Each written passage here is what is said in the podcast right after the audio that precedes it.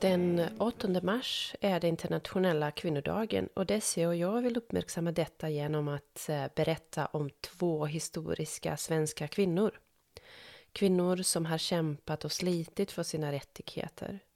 Så, i veckan kommer det ut två avsnitt och i det första kan ni höra Desi berätta om Ester Blenda Nordström, Sveriges första moderna journalist. Mycket nöjd. Hej, hej, hemskt mycket hej. Hej, hej, hemskt mycket hej. Jag skulle vilja uppmärksamma internationella kvinnodagen tjugohundratjugotvå genom att prata om Ester Blenda Nordström. Sveriges första moderna journalist, säger man ibland. Hon var den Um, journalist som introducerade, introducerade vallraffandet, kallas det. Och det är um, det undersökande reportaget där man går in i en roll och utger sig för att vara någon annan än den man är, alltså under dold identitet, och rapporterar um, en situation inifrån. Um, Det är bland annat det jag ska prata om idag. Jag tänkte ta, ta er med lite genom den här personens liv som jag själv tycker är väldigt spännande och intressant. Hon är minst sagt en färgstark person som jag tycker att man, att man borde känna till. Och inte bara borde utan säkert vill känna till. Hon föddes arton nittioett. Och som liten så sägs det att hon eh, hittar på upptåg, hon, eh, hon säger vad hon tycker, hon, hon är så pass busig och olydig att hon får sin privatlärare att lämna hushållet. Eh, hon är egentligen allt det som man inte skulle vara som flicka på den här tiden. Så redan då visar hon att hon är lite, lite annorlunda och att hon går sin egen väg. Sen när hon eh, har gått ut skolan och börjar bli vuxen så är hon ganska med en gång bestämd på att det är skriva hon vill göra. Så hon kommer in i tidningsvärlden inom journalistiken. Eh, en värld där det inte är helt lätt att vara kvinna på den här tiden. Och det här är trots att hon kommer från en välbeställd familj. Alltså en rik familj. Miljön eh, i tidningsvärlden den är patriarkal. Eh, och kvinnor har knappt befunnit sig där ännu. Det, det är väldigt nytt helt enkelt med kvinnor inom journalistiken. nittonhundratio, alltså året innan Ester Blenda Nordström började som journalist. Då hade kvinnor inte ens rösträtt, så att bara det är helt nytt. Och en gift kvinna står fortfarande under sin makes förmyndarskap, och att slå sig fram som yrkeskvinna, det kan man konstatera, det är inte helt lätt. Men de få kvinnor som jobbar inom journalistiken under den här tiden, de försöker hjälpa varandra oavsett om de är konkurrenter eller inte. Um, Och ett vikariat på D N eh, får hon, och eh, hon sticker ut på det sättet att hon är karismatisk och hon har en gnista. Hon är intelligent och hon går i byxor, vilket ju är uppseendeväckande på den här tiden. Och hon kör till och med motorcykel. Så det här är en spännande kvinna vi har att göra med. Eh, året efter, nittonhundratolv, så får hon fast jobb på Svenska Dagbladet. Och hon har redan under sitt vikariat börjat introducera ett nytt sätt att skriva på. Och det innebär att hon går nära och låter människor hon intervjuar komma fram på ett helt annat sätt än man gjort tidigare. Hon citerar slang och vardagliga uttryck.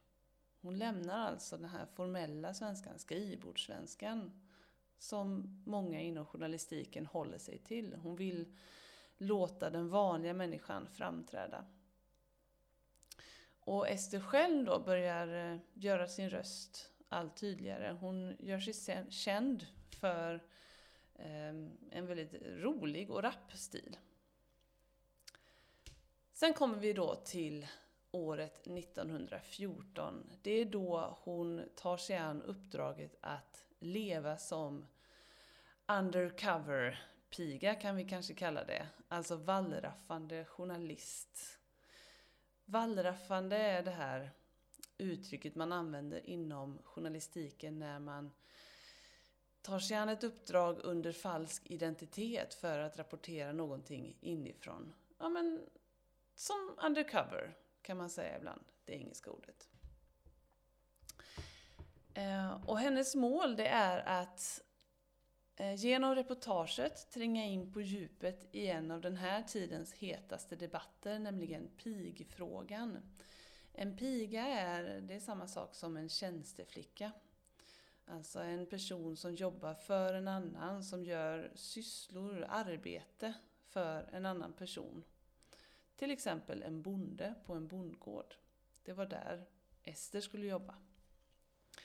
Och pigfrågan var som sagt en het debatt. Det började nämligen bli brist på dem under de här åren, början på nittonhundratalet. För många kvinnor, tjänsteflickor då, lämnar det yrket och försöker hitta andra sätt att hanka sig fram på.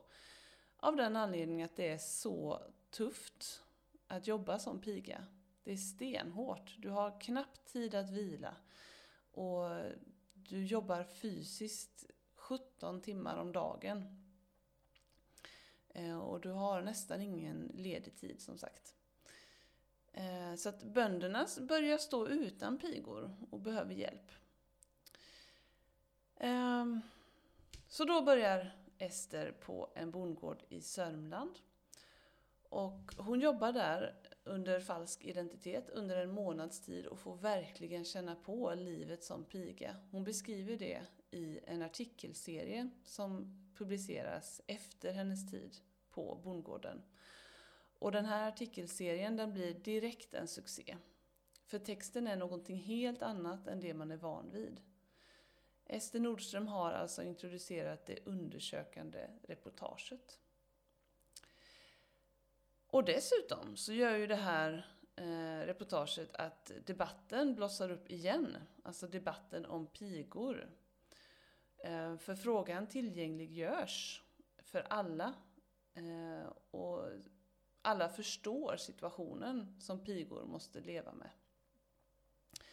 Så att det här blir en sensation och det blir ett samtalsämne i hela landet. Artikelserien blir dessutom så småningom en bok som också den blir en jätteframgång. Boken heter En piga bland pigor och den gör att Ester blir känd i hela landet. Och sen fortsätter karriären. Eh, Ester fortsätter att jobba med reportage.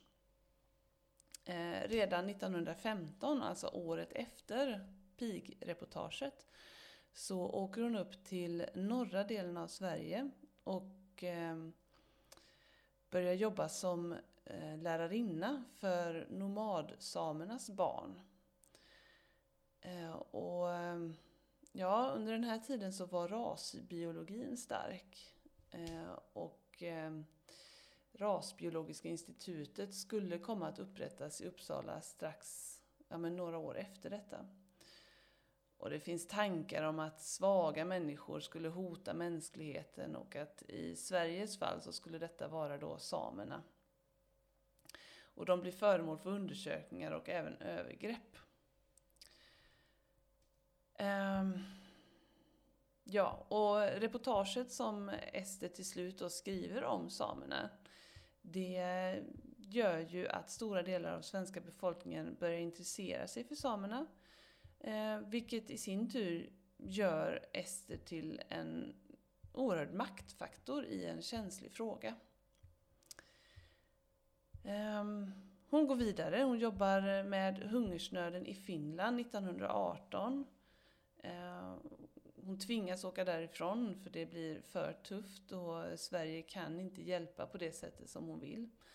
Så hon lämnar det. Hon åker till Sydamerika. Hon reser över Anderna, alltså bergskedjan Anderna, på en mula. Bara det.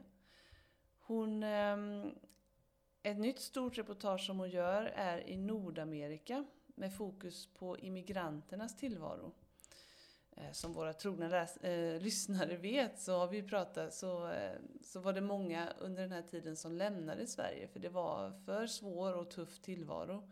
Fattigt och många hungriga människor eh, sökte lyckan då i Amerika.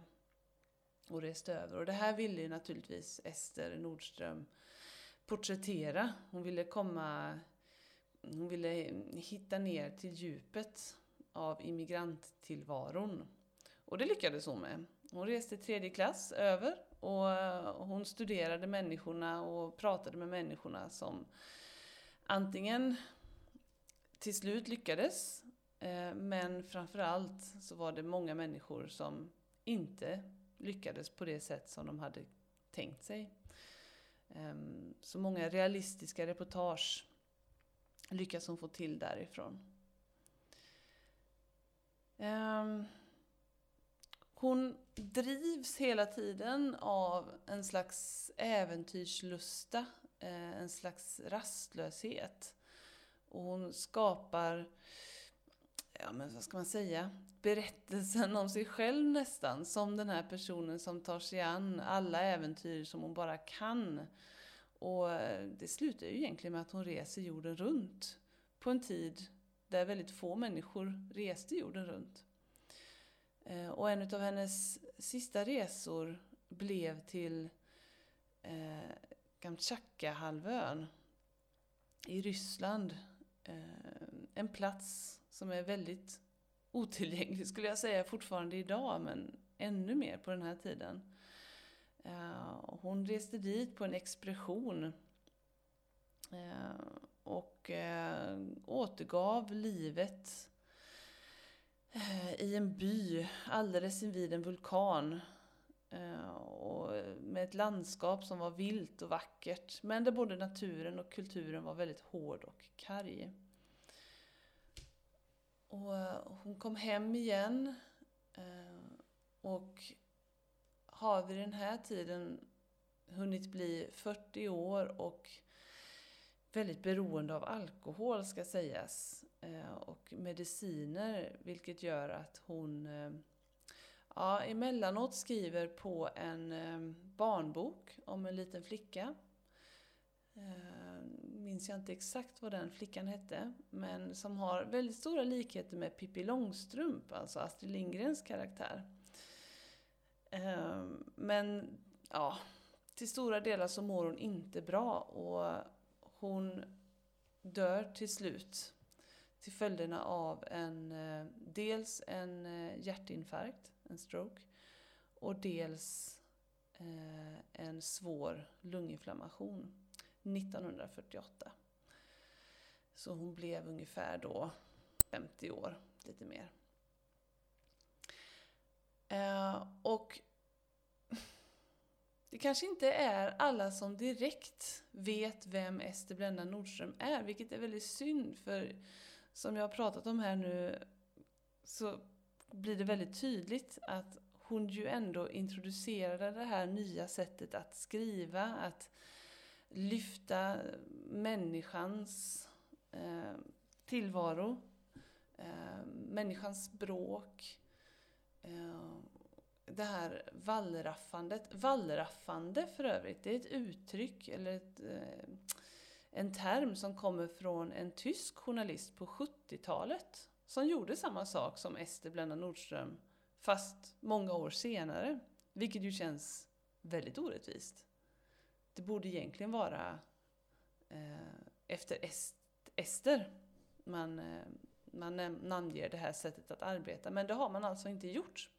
Utan det har lite grann givits åt en annan. Men det var alltså Ester som var först med det här.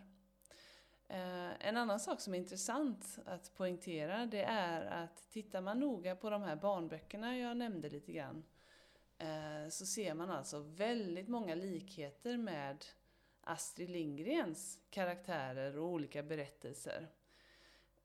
Och med tanke på att Ester Nordström publicerade sina berättelser före Astrid Lindgren så kan man förstå då vem som egentligen var först med karaktärerna och scenerna som vi så väl känner till. Pippi Långstrump, Emilie Lönneberga och så vidare.